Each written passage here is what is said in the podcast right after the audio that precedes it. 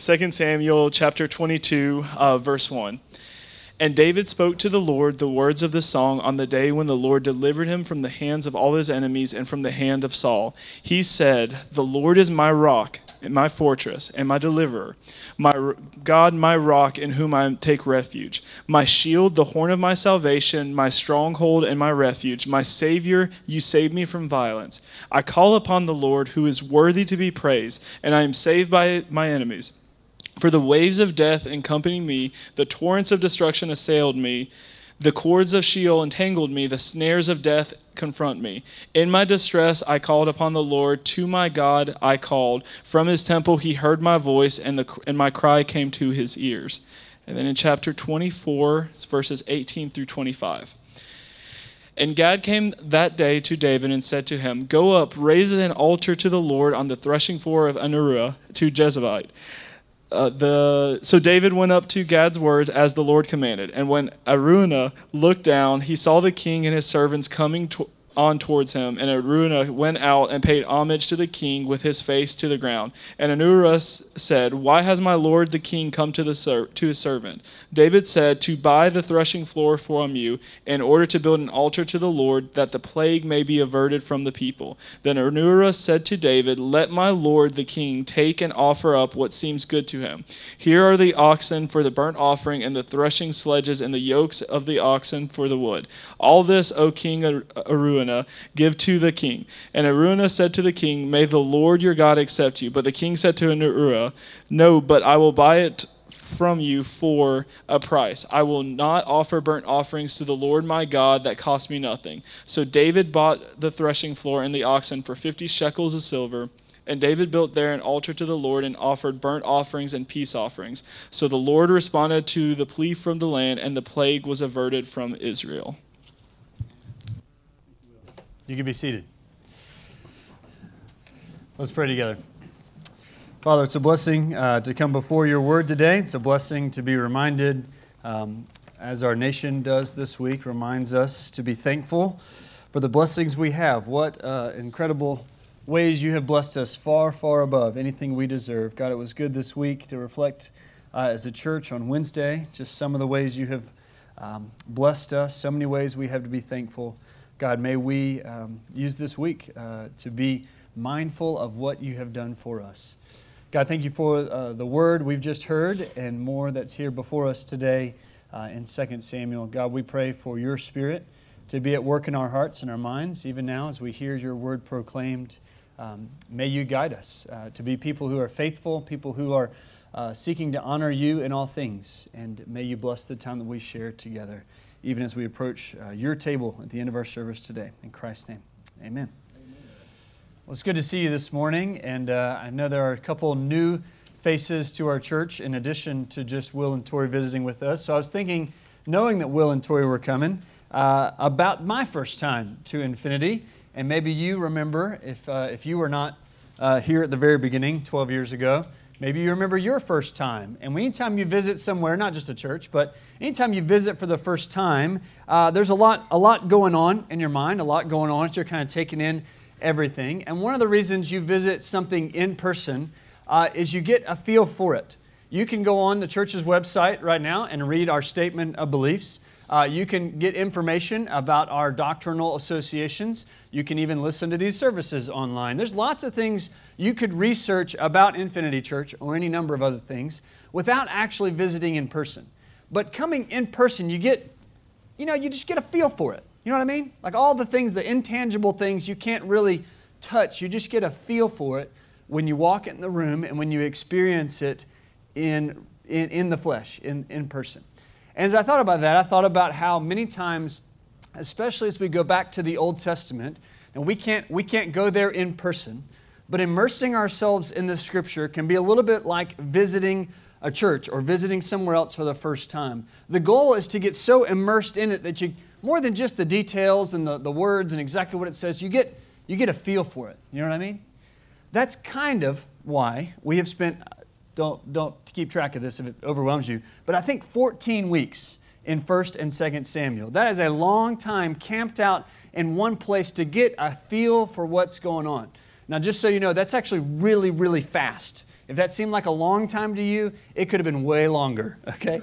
Maybe it seemed really short to you, and I'm sorry, but we're trying to, you know, get this in a manageable amount of time. So our goal was to just really immerse ourselves in these stories to understand what, what God was teaching, what, why God would put it in the Bible this way, why it is the way it is, kind of like visiting somewhere in person. We have immersed ourselves in this passage. And as we get to the very end, this last four chapters from 2 Samuel 21 to 24, we are in what, what uh, lots of commentators and people call this epilogue around 2 Samuel, around 1st and 2nd Samuel, which were originally one book. And this epilogue takes a little bit of a break from what we've been doing so far. When you walk through 1st and 2nd Samuel, almost all of it is, is just telling a story from beginning to end.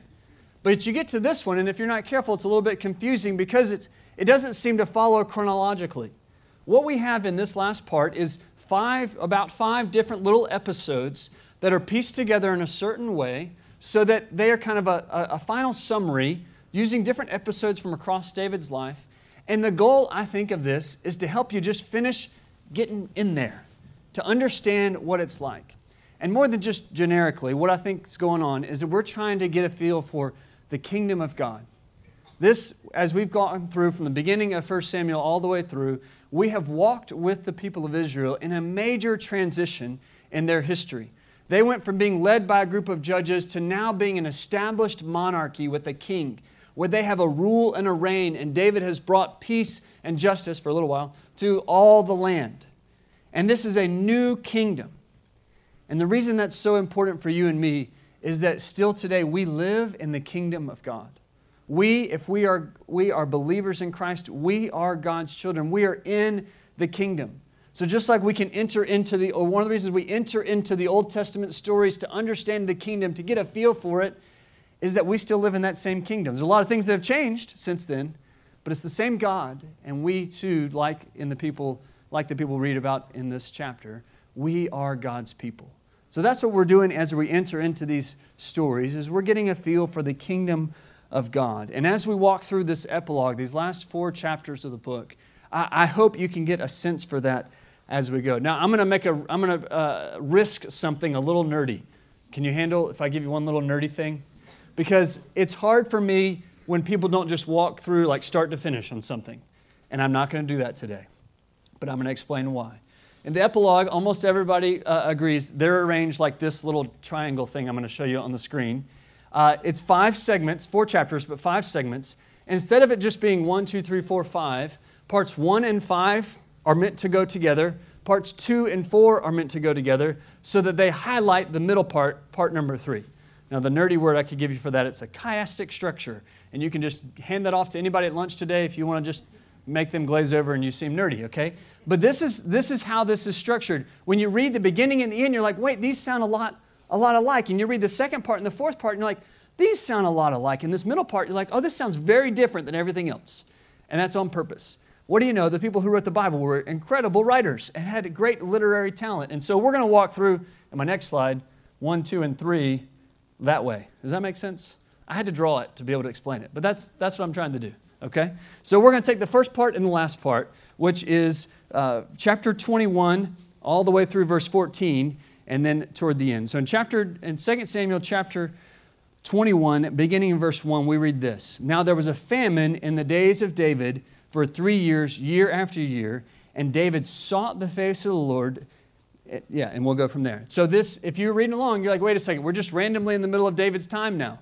Yes, these are just stories from across David's time of uh, being king, told in a specific way for a purpose. And so, in the middle of this, middle somewhere in, in David's, David's reign, there was a period of famine, of no rain, no drought, I mean, a drought, no rain, for three years. And we read this David sought the face of the Lord. So, if you wanted a key for living well in the kingdom of God, whether you're in Israel or in Fountain Inn in 2022, here's a good place to start. David sought the face of the Lord. As we have walked through David's lives, we have seen David's life, we have seen places where he did this regularly. He regularly inquired of the Lord. And then there's a big section in the middle of his life we spent some time in where he never does that. Here, David is on the right path. Things are not good but he is seeking the Lord. He is calling out to God, asking for his direction when things are not good. David gets an answer from the Lord that there has been a sin that needs to be paid for. And without going too far in the details of that, Saul uh, back the kingdom before him. Before David was king, Saul had wiped out uh, a significant portion of a population of the people of the Gibeonites. And the reason that was a problem is that back in Joshua chapter 9, Israel had promised, We won't touch you. Had told the Gibeonites, We won't hurt you. And yet Saul broke a promise. Saul broke the promise that he had made. And so, what God tells him is that an atonement must be made. An atonement must be made. That may be a word you may or not be familiar with, but atonement is simply enough kind of a, a form of a payment, a form of, uh, of, of making retribution. Guilt requires atonement. Sin must be paid for. And so there is a looming sin over Israel as a nation, and David realizes we have to pay for this. Now, in our modern thinking about sin, we, we don't really like that. It would be easier, we think, hey, sin is, why don't we just sweep it under the rug and not worry with it. Why would we need to pay for something that goes wrong? Can't we just ignore it? Can't God just ignore it? He's God, after all. Well, I, have probably shared this here before because it's really helpful to me. I think I got it from Tim Keller. But when, if I came to your house this afternoon and knocked over a lamp on the way in, even if it was by accident, what are our options at that point? Like I broke it, the lamp no longer works. Well, the first option is I could pay for it. That's what I should do. I should buy you a new lamp, right? The other option, of course, is you can say, no, no, no, don't worry about it. I'll, I'll go buy it. And so you take on it and you pay for it, you buy the lamp. But there is a third option, right? You could just not have a lamp. And you say, oh, nobody paid for it. Well, you're paying for it by not having as, as much light in your room, right? Once the lamp has been broken, a non payment is not an option.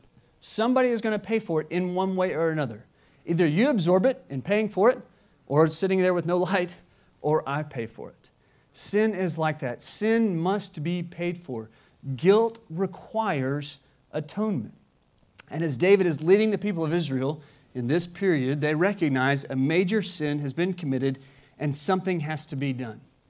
And a very similar story happens at the end. So that was part one, or part of it. Part five, the very end of this, in chapter 24, that was the first part was uh, Saul's sin. Chapter 24 tells a story about David's sin. And in that story, David, at one point during his reign, decides he's going to count every military person, everybody that's got a sword, every leader, everybody that's willing to go out and fight in his, in his uh, of all the people of Israel and Judah. And his military leader, Joab, warns him that this is not a good idea. Now, we actually don't get the specifics on why it's a bad idea. We assume it's probably his pride. David is probably putting his trust in his own military force, his own uh, power, and so he, this is going against God's will for him to go and count a census. We don't actually get the details of why exactly it's a sin, but what we do get, very clear in verse 10, we read David's heart struck him after he had numbered the people, and David said to the Lord, I have sinned greatly in what I have done. Now, the Lord, please take away the iniquity of your servant, for I have done foolishly. So, whatever David's sin was, probably pride, as we said, but it's not spelled out exactly. Whatever David's sin was, David sees it as against the Lord and it requires payment. Uh, sin requires payment. Something has to be done in order to pay for sin. The Lord, in kind of a unique way, in His grace, lets David choose what the, what the disciplinary action is going to be. David chooses that an angel of the Lord comes and destroys uh, a huge number of people as David offers himself up. He says, I did this. I should be the one paying for this. But just like in 21, where Saul sinned and David had to make payment for it, David comes and makes payment for the sin. And so here's what I want you to see about David's actions, both in 21 and 24. A great king provides the atonement. A great king provides the atonement. Chapter 21, the, the atonement was pretty gruesome. Seven of Saul's sons were put to death in payment for the sin that Saul had committed. In chapter 24, David goes to the place where the angel of the Lord was, was about to wipe out more people, to the threshing floor of a man who's a Jebusite. And David buys that piece of property. He pays for all the animals that need to be sacrificed. And he sets up an altar and makes a sacrifice right there. The details of that you could dive further into, but for our purposes today, in both places, I want you to see it was costly. It was very costly. Sin had been committed, and a payment had to be made. In both cases, the Lord responded. 21:14. After that, God responded to the plea for the land. Chapter 24, verse 25. So the Lord responded to the plea for the land. You see how it's the exact same phrase? Man, this guy who wrote 1st and 2nd Samuel was a great author, great writer, so good. So he's tying these together so you can see that these are meant to go together. The Lord responded to the plea, and the plague was ended, destruction was ended in both cases. Payment had been made, and sin was now atoned for. It was paid in full. It was no, long, no longer held over them. They were no longer having to suffer for that sin. This has been a theme that has come up over and over throughout 1st and 2nd Samuel. Go all the way back to Eli and his sons. Go back to King Saul and his lack of repentance and no real payment. Go back to King David in 2 Samuel 11, his sin against Bathsheba and Uriah and the consequences that come from then. Over and over again, we see sin when it happens. It hurts somebody, and a payment must be made. The truth is that that is a part of the kingdom of God. And just like back in the Old Testament, so it is today. When we sin, payment must be made. The, the option of just sweeping your sin under the rug and acting like it doesn't matter isn't, isn't an option. Somebody has to pay for sin. And in Christ, for all who believe, payment has been made. Christ is our great King who has come and he has made atonement. He has made payment. He has given his life to pay for yours. That's the beauty of a great and wonderful king. And when Christ came, he did more than just offer up uh, a few animals, he offered up his own self. Christ is our great king who came and he made atonement. That's the first part of, of this epilogue. And the fifth part. So I want you to see the next part, verse the second and the fourth part. In between those two accounts of sin and atonement, we have two more parallel connected accounts chapter 21, 15 to 22, and chapter 23, verses 8 to, 28 to 33. And the thing that connects both of these is we have a list of other military leaders and helpers in the kingdom of Israel. David was not the only guy with a sword. Who knew, right? Most of the battles, David or Jonathan or Saul is the main one that we see going out to battle and leading the way. But these sections give us all these war stories from across the time of David's reign. I mean, this reads like, like opening up an anthology of all kinds of Civil War battles or something, of just all these big things that happened across the time of David's reign. For example, in chapter 21, we read of, of other men who defeated descendants of the giants, just like David defeated Goliath. Or in chapter 23, we read of these three great, uh, the first one's these three great men. The first one's name is like half of my page right here, Jehoshaphat, or something like that. He defeated 800 men with a spear. Then we read of two other men who stayed in battle even after all their army uh, had left. Eleazar, who fought so long at the end of his battle that his hand was stuck to the sword. Uh, another man, Shema, who defeated uh, the Philistines while he was defending a plot of land that had a whole bunch of food for the people. It took incredible courage. He fought there all by himself. Over and over again, all these stories are told. And the theme of this, verse 10 and verse 12 of chapter 23, the Lord brought a great victory. The Lord brought a great victory. God has been working through people, not just through David, but through all these other leaders throughout all this period. And these stories, remember that help us remember David wasn't alone. He didn't fight these battles by himself. You know how hard it is to fight a battle by yourself? and David didn't have to fight these by himself. He had help, which shows us how God works in the kingdom of God. He doesn't send us out as lone rangers. He doesn't send us all by herself, ourselves. He sends us with other people. We say things like, no man is an island, or there's no I in team. And so here it is David is the key leader, but there are many others around him that made his military victories possible. And what we see inspiring around David is that he he, his leadership helped equip other people to lead. Now, I'm no, I'm no NBA uh, analyst, and I couldn't get into the discussion of the greatest ever and all those kind of things, but my father in law is into it. He's into NBA. And he tells me, I remember watching Michael Jordan play, but Again, I'm no analyst. But according to my father in law, so if you disagree, you can take it up with him. He says what made Michael Jordan great. Yes, he could take the shot at the last second, and then, you know, when the game was on the line. Yes, he was clutch. Yes, he had, you know, all these different things. But the thing that really made him great is that he made the people around him great. That his team was great when he was a part of it. That he lifted others up as he went along. That theme shows up over and over again in 1st and 2nd Samuel. David needed Jonathan. Eli uh, needed Samuel. Over and over again, the, the, the key to this is not just a one man leader, but the team working together. David shows us and models for us godly leadership in a way that says we aren't at this alone.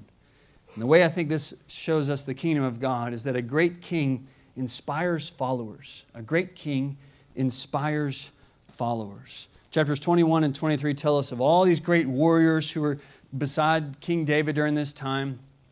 And so when we turn to the pages of the New Testament and we meet King Jesus, we shouldn't be surprised that he inspires followers. He inspires people to come after him, to participate in the kingdom, participate in what he's doing. David is, I mean, as you read about Jesus in the New Testament, you hear of many and many people, flocks, thousands that come out to him at different times. Then at times you read about just the 12 who are, who are named and called to be disciples. And then just like David had his three, Jesus has three Peter, James, and John, ones that are specifically called in specific moments to do great and wonderful things. All these times, Jesus was inspiring and leading other people to do great things. And just like in David's time, as the disciples go forward and do great things, they don't do it in their own power. Just like we read, the Lord brought about a great victory. You open up the pages somewhere like Acts chapter 2, it was not Peter's wisdom or incredible eloquence that led thousands of the people to the Lord. It was the Spirit of God. Jesus, being a great king, inspired great followers, and then could do something King David couldn't which was to put His Spirit inside of us to empower us for the mission. God had sent His Son, and He had pretty unique powers, able to do some amazing things. Our great King Jesus inspires people to follow Him, and you and I are testimonies to that today. You and I are testimonies to the God's Spirit moving in our hearts so that we can be a part of the mission. We can be a part of the kingdom. We can go and make disciples as a part of, of the church, that is, the, the people who are inspired to follow our great King. And when we do, when we do things that are impossible in our own power, God gets the glory. God gets the glory. David recognized this about the Lord, and he praised God for it. He praised God that though he was the one that was king, though he was the one sitting on the throne, he knew the ultimate power did not belong to himself. And so he praised God for what he had done. And that's what we find in the middle part of this passage. The third part, in my little triangle thing, uh, is, is the, the emphasis of this great epilogue. It all po- points to this middle section where, and if you're following along on your pages, it looks a little different. It looks like poetry. The, the, the way the, the people line it out here looks differently. It looks like the Psalms because it is a psalm. In fact, you can find this ex- chapter 22 almost verbatim in Psalm 18. It's in there twice in your Bibles. David was an incredible psalm writer. So many of the psalms are, are, are written by David. And so 2 Samuel captures one of these to help us see David's heart right here in the middle of the narrative of telling his story. And this climactic part of the epilogue is here because it's pointing to David's heart and what should be our heart if we are a part of God's people. This might be David at his very best because this is David recognizing that even when he's not at his best, he's meant to glorify God. All that he has, all that he's doing, is meant to point to God. David's life uh, sometimes is looked at like a model of a great king. And he was. He was, he was a, the, the king by which all other kings in Israel were measured, and yet a very flawed man. And so, at his best, what he does is he points to the one who is the king above him, the king of kings. David's life, if there's one thing you're going to take away from it, it's this praise our great king. We have a great king, just like Israel had a great king, But we have the greatest king, just like Israel had the greatest king, King Jesus, our God who sits on the throne. 2 Samuel 22 begins with descriptions of how great our Lord is and uses all kinds of strong metaphors, things like a rock, a fortress, a refuge, a shield, a stronghold. He is the one who is our deliverer and our Savior. David confesses, I called on the Lord, and says in verse 7, and he heard my voice. My cry came to his ears. This is a king. This is, this is somebody who's supposed to be reigning over all things, right? He's got all the kingdom at peace, and he says, I had to call for help. I had to call for help. This is somebody who is humble enough to know that he can't make it on his own. He needs the king above all kings. He needed a deliverer, he needed a savior. And God showed up big time. Verses 8 through 16 in that chapter give dramatic descriptions of God coming to the rescue. And then we read in verse 18, He rescued me. Again in verse 20, He rescued me. God, the same God who's God over David, is the same God who's God over you. And you and I probably don't feel like we've got some high status like King David sitting on our throne, but you are ruling over something. You're ruling over at least your own life, but probably you got some influence in your family and your home and work and different places. You are sitting on some throne, no matter how big or small it may be. But you and I, all like King David, have to recognize we need a deliverer. We need a Savior. We need the King who is above all kings. The Lord lives, verse 47 says, and blessed be my rock, and exalted be the God, the rock of my salvation. Verse 51 Great salvation he brings to his king and shows steadfast love to his anointed. David is exalting, he is praising, he is worshiping God for what he has done for us. Do you know why David's doing this?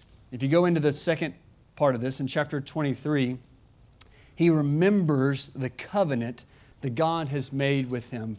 Chapter 23, verse 5 Does not my house stand so with God? For he has made with me an everlasting covenant. David remembers God has promised he will not leave his people. God is going to put a, a descendant of David's on the throne forever. And because of that, David has full confidence in the one who is king chapter 21, verse 17, David, back before this chapter, David was called the lamp of Israel. And in chapter 22, verse 29, we read David praising God. He says, For you are my lamp, O Lord, and my God lightens my darkness. Any light in us, any goodness in us, it's not from us, it's from the Lord. It's a gift from the Lord. David is humble enough to recognize anything good in us is a gift of the Lord, the Lord working through us. He says as much in verse 28 You save a humble people, and your eyes are on the haughty to bring them down.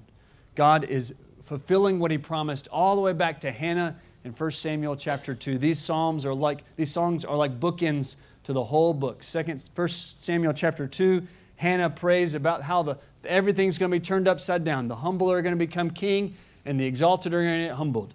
At the end of David's life, we recognize Saul exalted himself and he got humbled. David, who was out in the pasture just watching the sheep, he gets exalted. He's living out exactly what Hannah had prophesied and prayed at the very beginning. And here's what I love how, how this picture, how this connects to the big picture of 1st and 2nd Samuel. Here is David, who is king. He's the one who seems to should have been able to look back. You would, his temptation would be to say, I got it all figured out. I'm king. I'm somebody. But here he is, the last big section of what's recorded here about King David, this, this climax of this epilogue, he's not pointing to himself, he's pointing to the Lord. He's praising God for who he is. The great problem in 1st and 2nd Samuel is that the people of Israel wanted a king like the nations. Back in 1 Samuel chapter 8, they cried out to Samuel, Give us a king like the nations. And this is what they said that, uh, that our king may judge us and go out before us and fight our battles. They didn't want to go to war, and they wanted somebody just to go and to make everything easy for us. And Samuel had told them, What you're asking is not a good thing. You're not asking this for the right reasons. This is not a good thing. Why? Because Israel already had a king. His, he is God. God is the king. They were asking for a way to avoid having to deal with that God we can't see and just put somebody on the throne who will go out and fight for us. Now they have that king, and that king is telling them the same thing that Samuel told them back in 1 Samuel chapter 8. You still have a king, and he is the Lord. He is the Lord. That's been the big picture, the big goal all the way through 1st and 2nd Samuel as Israel has moved from a time of judges to now an established monarchy. The question is, who's the king? We've been in search of a king. We've been in search of a king after God's own heart. You and I have the same king Israel had. Not David, but David's descendant, King Jesus. All along, God was the true king of Israel. He is the one who is the king of the kingdom. We are a part of that kingdom, and God is our true king. One more detail worth noticing out of chapter 24. The part I got Will to read was about a threshing floor of a man who is a Jebusite and this piece of property. And this all seemed kind of random and you know, confusing. Why, why these little bitty details at the end of this book? Well, if you keep going a little bit, which we won't because it's Christmas and we're going to do Christmas, but you can on your own time. Keep going a little bit forward and read about Solomon who comes after King David. And in 1 Samuel chapter 3, uh, I mean, sorry, 1 Chronicles chapter 3, we read of where Solomon decides to put the temple that David had said he would build. He was going to, Solomon was going to build this incredible temple to worship God in. And you know where he does it? Well, there's this piece of property that's been in his family ever since 2 Samuel 24. This threshing floor that happens to be just a little bit up the hill from where David's palace was, overlooking where, where David lived. That also just so happens to be the very place where Abraham, way back to Genesis 22, had come and brought his son to be sacrificed, and God saved Isaac by putting a ram in his place. David made sacrifices here. Solomon comes now, builds a temple, and thousands and thousands of sacrifices have been made right there on that spot. Today, you could Google that spot because there's a big gold dome over it in Jerusalem, the Temple Rock there. That's where the temple was built. David had bought this piece of property so that the temple, so that he could make a sacrifice, an altar that day, and later that property becomes where the temple is. Some thousand years later or so, after Solomon built that temple, one man would come into that temple frequently, and he would teach and he would proclaim about this kingdom of God and all these different things that he had to tell. And there were all kinds of people following him. But the religious rulers didn't like that guy very much. And so they took him right outside that temple, the threshing floor that David had brought, bought all that time before, and they crucified him. But right above his head it said, King of the Jews. This was Jesus. He had come to this same spot, the same place where David had, the same place that Solomon had, the same place that Abraham had long, long before. And he came as our atonement, the great king who made atonement for all sins. He came as one who was pulling together all kinds of followers from every tribe and nation and tongue he came as one who is the one king to be praised. He is Jesus. And he proved his reign once and for all when he went up on a cross, died for sin, buried those sins in the grave, and then defeated that grave on the third day, coming back to life. He ascended back to the Father, and you know where he is? He is sitting on a throne. He is king, he is reigning, he is in charge of all things. That's the one David was pointing forward to. That's the one that 1st and 2nd Samuel has been leading up to. And he is the one we get to worship. He is your king, and he is worthy of your praise. And an awesome way to praise him is by worshiping him through the elements of the Lord's Supper. And so today we're going to respond in worship by taking this meal together.